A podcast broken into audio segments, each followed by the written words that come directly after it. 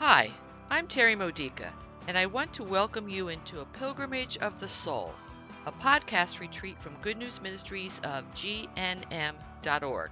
You are entering into a mystical union with Christ based on the mysteries of the Rosary for your daily life. This retreat was recorded in New Zealand during a live conference. Let's begin with a prayer to open yourself to all that the Holy Spirit wants to reveal to you. Pray with me. Come, Holy Spirit, renew me. Come, Holy Spirit, fill me. Come, Holy Spirit, teach me.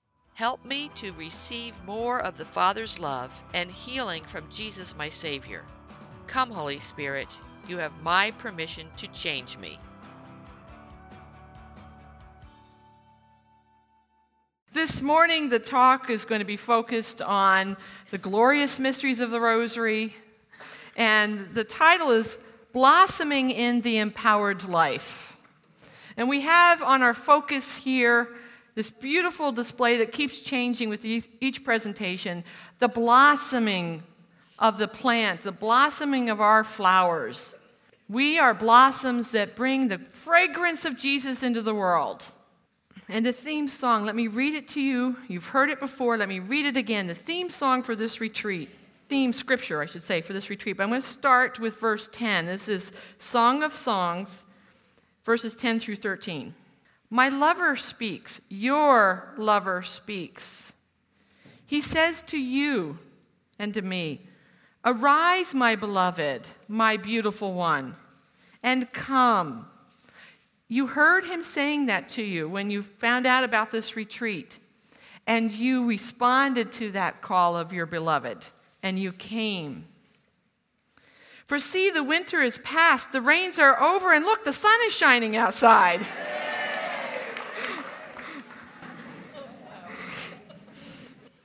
the flowers appear on the earth. That's you. The time of pruning the vines has come, and we had that yesterday. And the song of the dove is heard in our land.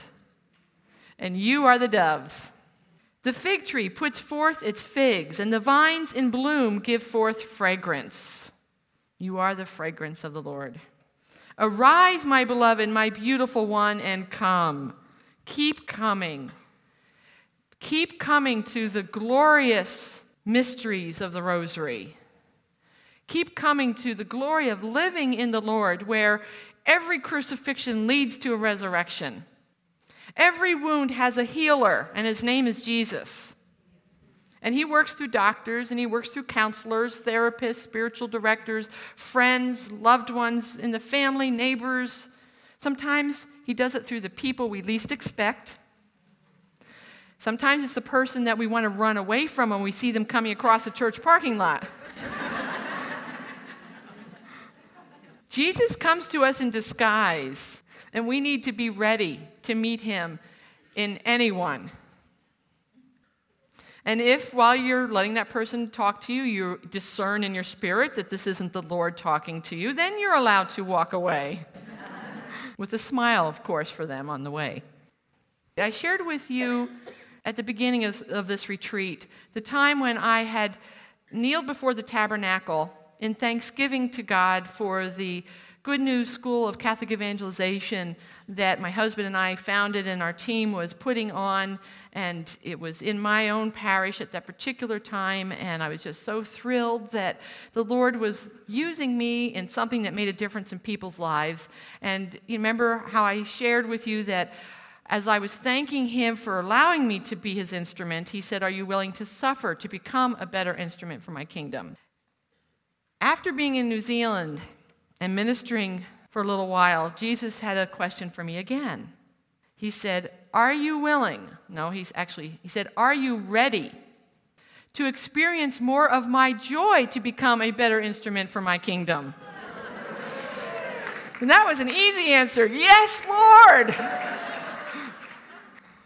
so again, you have ministered to me because your spirit of joy, I think, was really part of how the Lord spoke to me about this. Let me say something about that spirit. Even after you leave, that spirit will be here.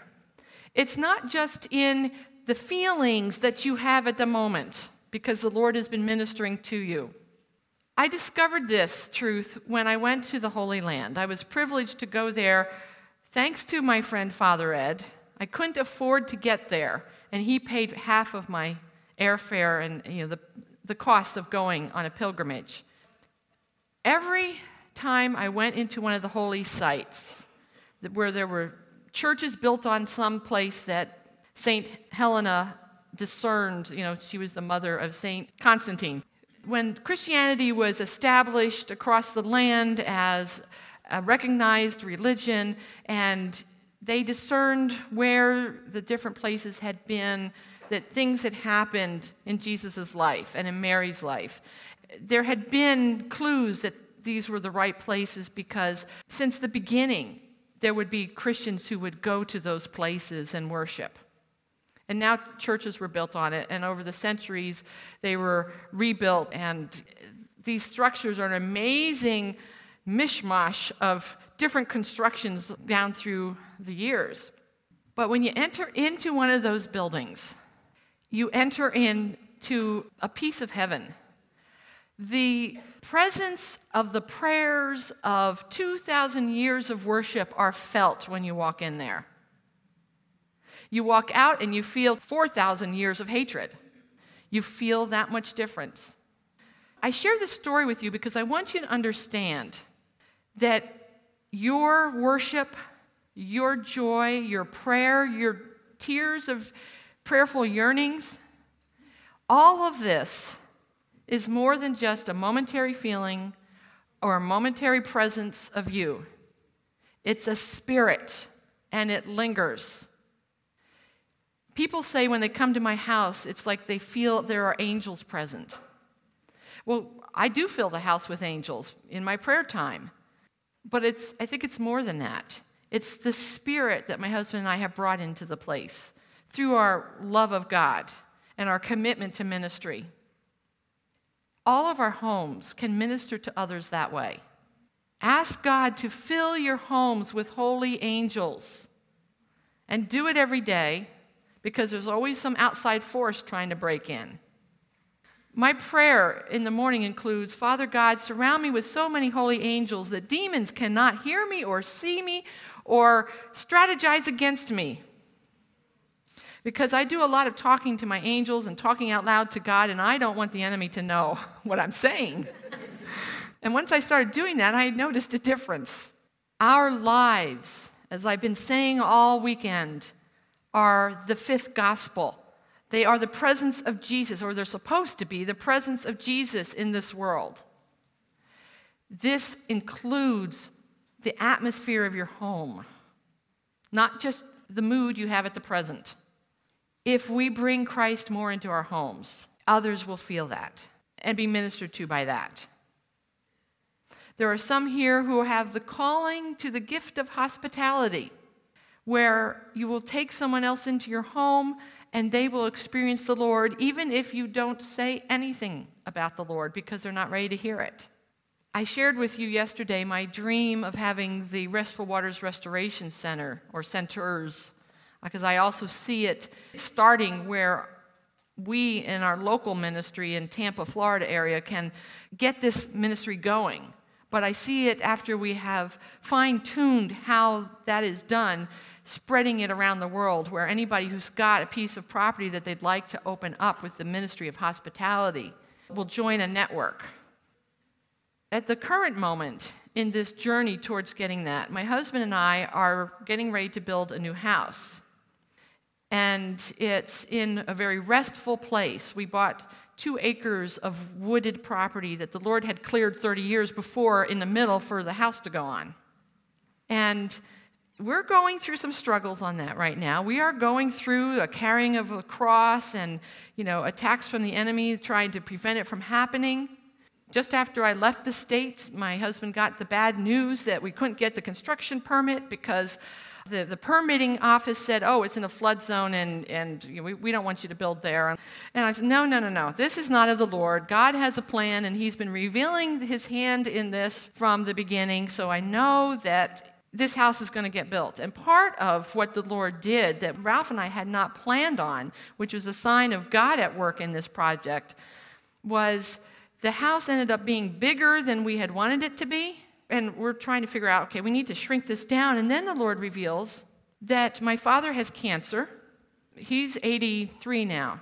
My mother is 80, and she's got rheumatoid arthritis that she's had since she was 40 and she's not able to care for the house anymore that they live in, and he's becoming more in need of her, and she doesn't see how she can handle it. And I said, Well, move in with us. So I know we're going through a journey here that is going to have a resurrection. I could see the glorious mysteries on the horizon.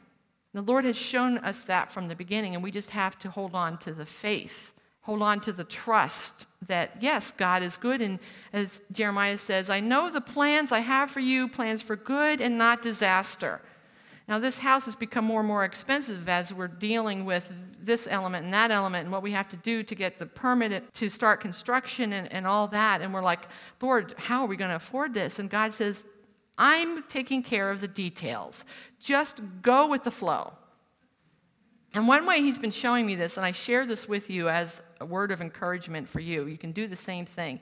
You have a lot of hawks, I've noticed, although I'm told you nicknamed them eagles. I was seeing a lot of hawks over the past several months.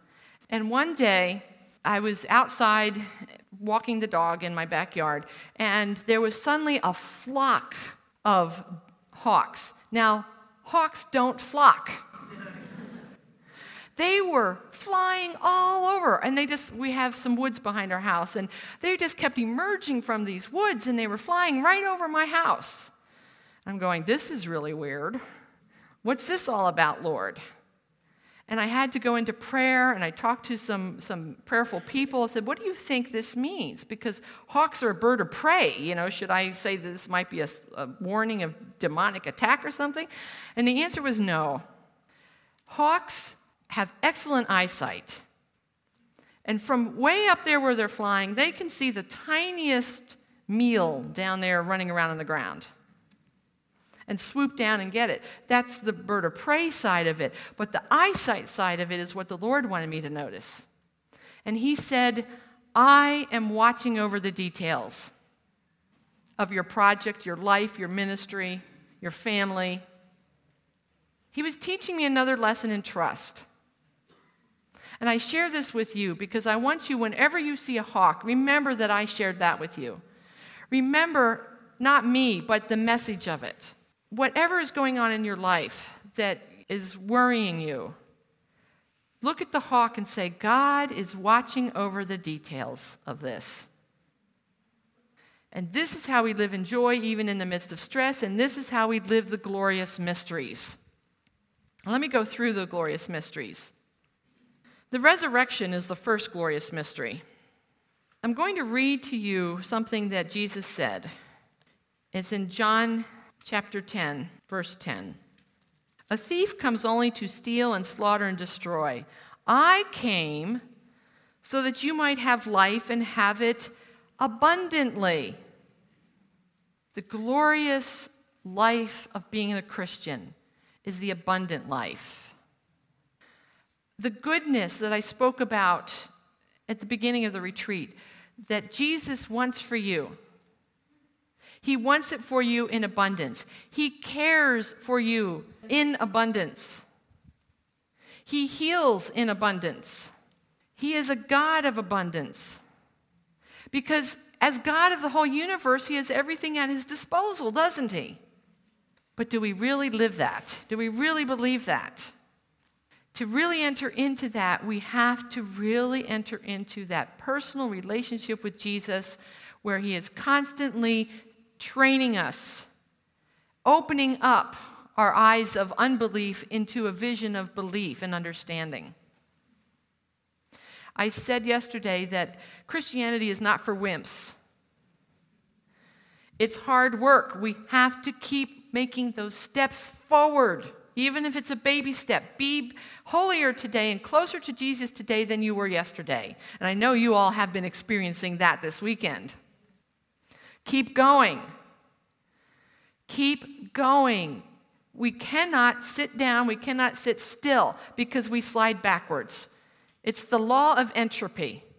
You know, the, the scientific law of entropy about nature, describing a rule of nature, a law of nature. It says that everything tends towards destruction, deterioration. The mountains are withered away by the rains and the water. New York City used to be huge volcanic land. You can identify with that because you live on a volcanic land. New York City used to have some of the highest volcanoes in the world. And now it's totally flat. It's because of that bedrock of volcanoes that skyscrapers can be built. The law of nature is things tend towards deterioration. It's the way this world became after the fall of Adam and Eve. The second coming of Christ will resurrect the whole planet. Oh, and speaking of resurrecting the whole planet, let's not wait for the second coming for us to take responsibility over our environment. Climate change is real. Some of it's natural and some of it's not. And we have the power, we have the brains, we have the innovation ability to, to come up with new scientific developments that can make the world a better place for everyone. But we have to have a worldwide concerted effort towards this. And we all have a responsibility in that. There are people in the poorest places that are already suffering from climate change. They're the first ones being affected by it because they are countries and people who do not have the financial resources to deal with it. We countries who do have the responsibility to remember that social justice includes our environment because it really affects people. And it's not just it makes it rainier in one place and more desert like in another place, it totally affects lives. So let's not wait for Jesus to come back and rescue us from the planet. I hear a lot of Catholics and Protestants say, Jesus has got to be coming soon because the world has gotten so immoral and amoral. Whether it's abortion or whether it's terrorism or whether it's, you know, the general decrease of morality that's out there, people saying, Come, Jesus, come. And I'm saying, He's here and He's in you. He doesn't want us to be lazy, sitting on our bums, waiting for His second coming. That's another huge sin of omission if we're waiting for his second coming and waiting for him to rescue the world. He's here and he's in you, and you have the calling to be the body of Christ on this planet, on this nation, in your home, in your neighborhood, in your parish. In the glorious mysteries, the resurrection set of mysteries, remember that your sufferings and dyings, you can count on those 10 beads your sufferings and dyings are being transformed. Think of 10 sufferings and dyings that you've been through. They are being transformed into a new life, new purposes, new ministries for you. Let me read to you the scripture that explains why I am here in New Zealand. It's from Colossians chapter 1 verses 24 to 27. Now I rejoice in my sufferings for your sake. I mean that literally. In my flesh, I am filling up what is lacking in the afflictions of Christ on behalf of his body, which is the church. What was lacking? Was Jesus' crucifixion incomplete? Was his passion on Good Friday incomplete? No and yes. Because there are still people today who haven't accepted him as their Savior, right? And he called us to be his body on earth now to continue that mission. So we are all continuing the passion of Jesus with the pains, the sufferings we go through, if we go through them connected to Christ. Now I rejoice in what was suffered for you, what I suffered for you. And in my flesh I'm filling up what is lacking in the afflictions of Christ on behalf of his body, which is the church, of which I am a minister in accordance with God's stewardship given to me to bring to completion for you the Word of God. This final talk that I'm presenting today is bringing to completion the Word that God has for you in this retreat, although He's going to put a denouement at the end of it in Mass, the final explanation point at the end of the sentence during Mass. Now it has been manifested to his holy ones, you, to whom God chose to make known the riches of the glory of this mystery among the Gentiles. It is Christ in you, the hope for glory. The glorious mysteries are you and your life. And the sufferings I have been through, I am definitely joyful for, thankful for, because of how it has enabled me to minister to you. There is nothing greater than being able to be God's instrument in the world, God's minister to others. Serving God is a great adventure. You know, like a roller coaster, there's ups and downs, and you never know what's coming around the corner. It can be very thrilling and scary sometimes, but wonderful and exhilarating. The ascension, the second glorious mystery. This is in our lives when we reach higher states of forgiveness, higher states of love, higher states of determination to do the work of the Lord, to get through a problem, higher states of commitment in our Christian life, higher states of faithfulness, higher states of willingness to spread the good news. Anything that you are reaching a higher state in is your ascension. My husband, when he does speaking engagements, likes to talk about trading up. We're trading a, a, smaller way of looking at something for a bigger way, God's way of looking at something. We're trading a painful way of looking at something for God's way of looking at it. In John chapter 14, Jesus says, If you believe in me, you will do the works that I do and greater ones than these. It's one of my favorite verses. It's verse 12. Greater ones than these. What the heck is that? Has anybody walked on water? Well, Jesus said we can do greater than that. Or is that really what he said? I had to ask him this like, what in the world can I do that's greater than what Jesus did? That's not possible. And it's right, it's not possible. When I read that scripture in context with the whole chapter, chapter 14, it made sense. The chapter is about Jesus' relationship with the Father. And when you look at what he says, that's one of your assignments after you go home is read John chapter 14. When Jesus is talking about his Father, he's talking about doing the works of the Father. So then it came to light to me what those greater works were that he was talking about. He said, First of all, if you believe in me, you will do the works I do. In that, he was speaking as Jesus the human. The works that he does as a man, as a human, is loves, helping a neighbor, maybe cooking them a meal when they're sick. It's the raising of children.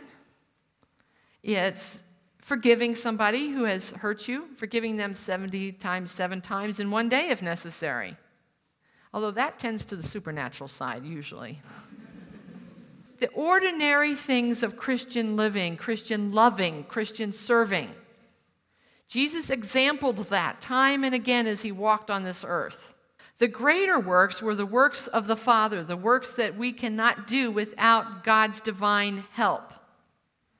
Although loving the unlovable takes divine help, loving those who love us back is the easy kind of love. The easy kind of loving is the ordinary works of God. The extraordinary works of God are when loving becomes difficult and we want to run instead of love. That's walking on water. There's even the supernatural in the physical world that happens if we believe in Jesus. And believing in Jesus doesn't just mean, yes, He is my Lord and my Savior, and I will go to church, and I will even put a little money in the offering basket at church. the works of the Lord is a life transformed by a belief in Jesus that goes beyond our head and embraces his whole being. It's not just a concept of believing that Jesus died and rose again to take you to heaven. It's the embracing of Jesus in his fullness. To believe in Jesus means that we know he is right when he says, Go the extra mile, love your enemy, even if we don't like it, even if we don't understand it. Belief in Jesus means we want to be like him, even when that takes us to the cross. Belief in Jesus is embracing all that Jesus is. And that's why he can say in verse 13 of John 14, and whatever you ask in my name, I will do, so that the Father may be glorified in the Son. Let me read it in context with verse 12. Amen, amen, I say to you, whoever believes in me will do the works that I do and will do greater ones than these.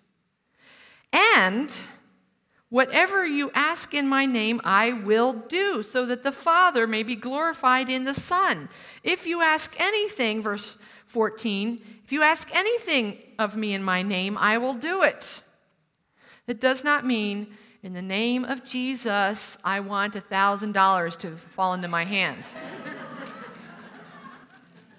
The name of Jesus is the fullness of Jesus. In Scripture, when the word name is used, it means a full knowing of that person's full personality.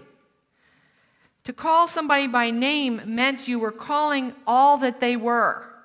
To call upon Jesus' name and to pray in the name of Jesus means you're praying in all that He is, all that He is to you, all that He is, period.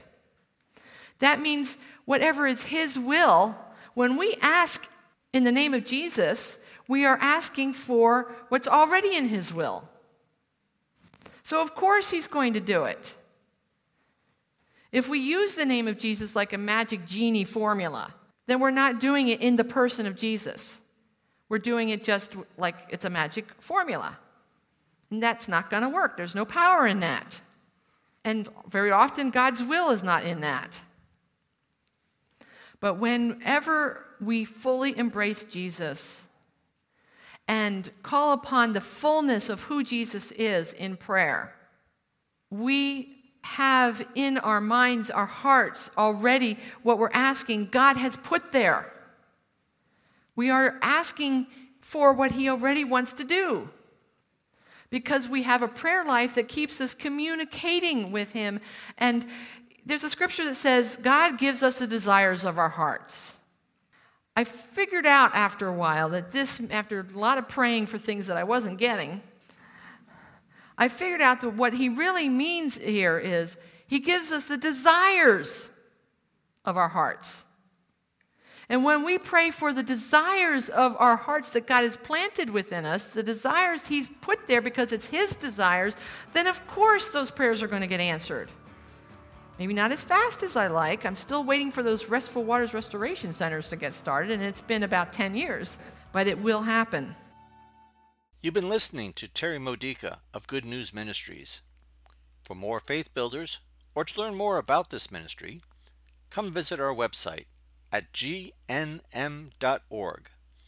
You'll find online resources and lots more to help you know the Father's love and grow closer to Christ and be filled with the Holy Spirit.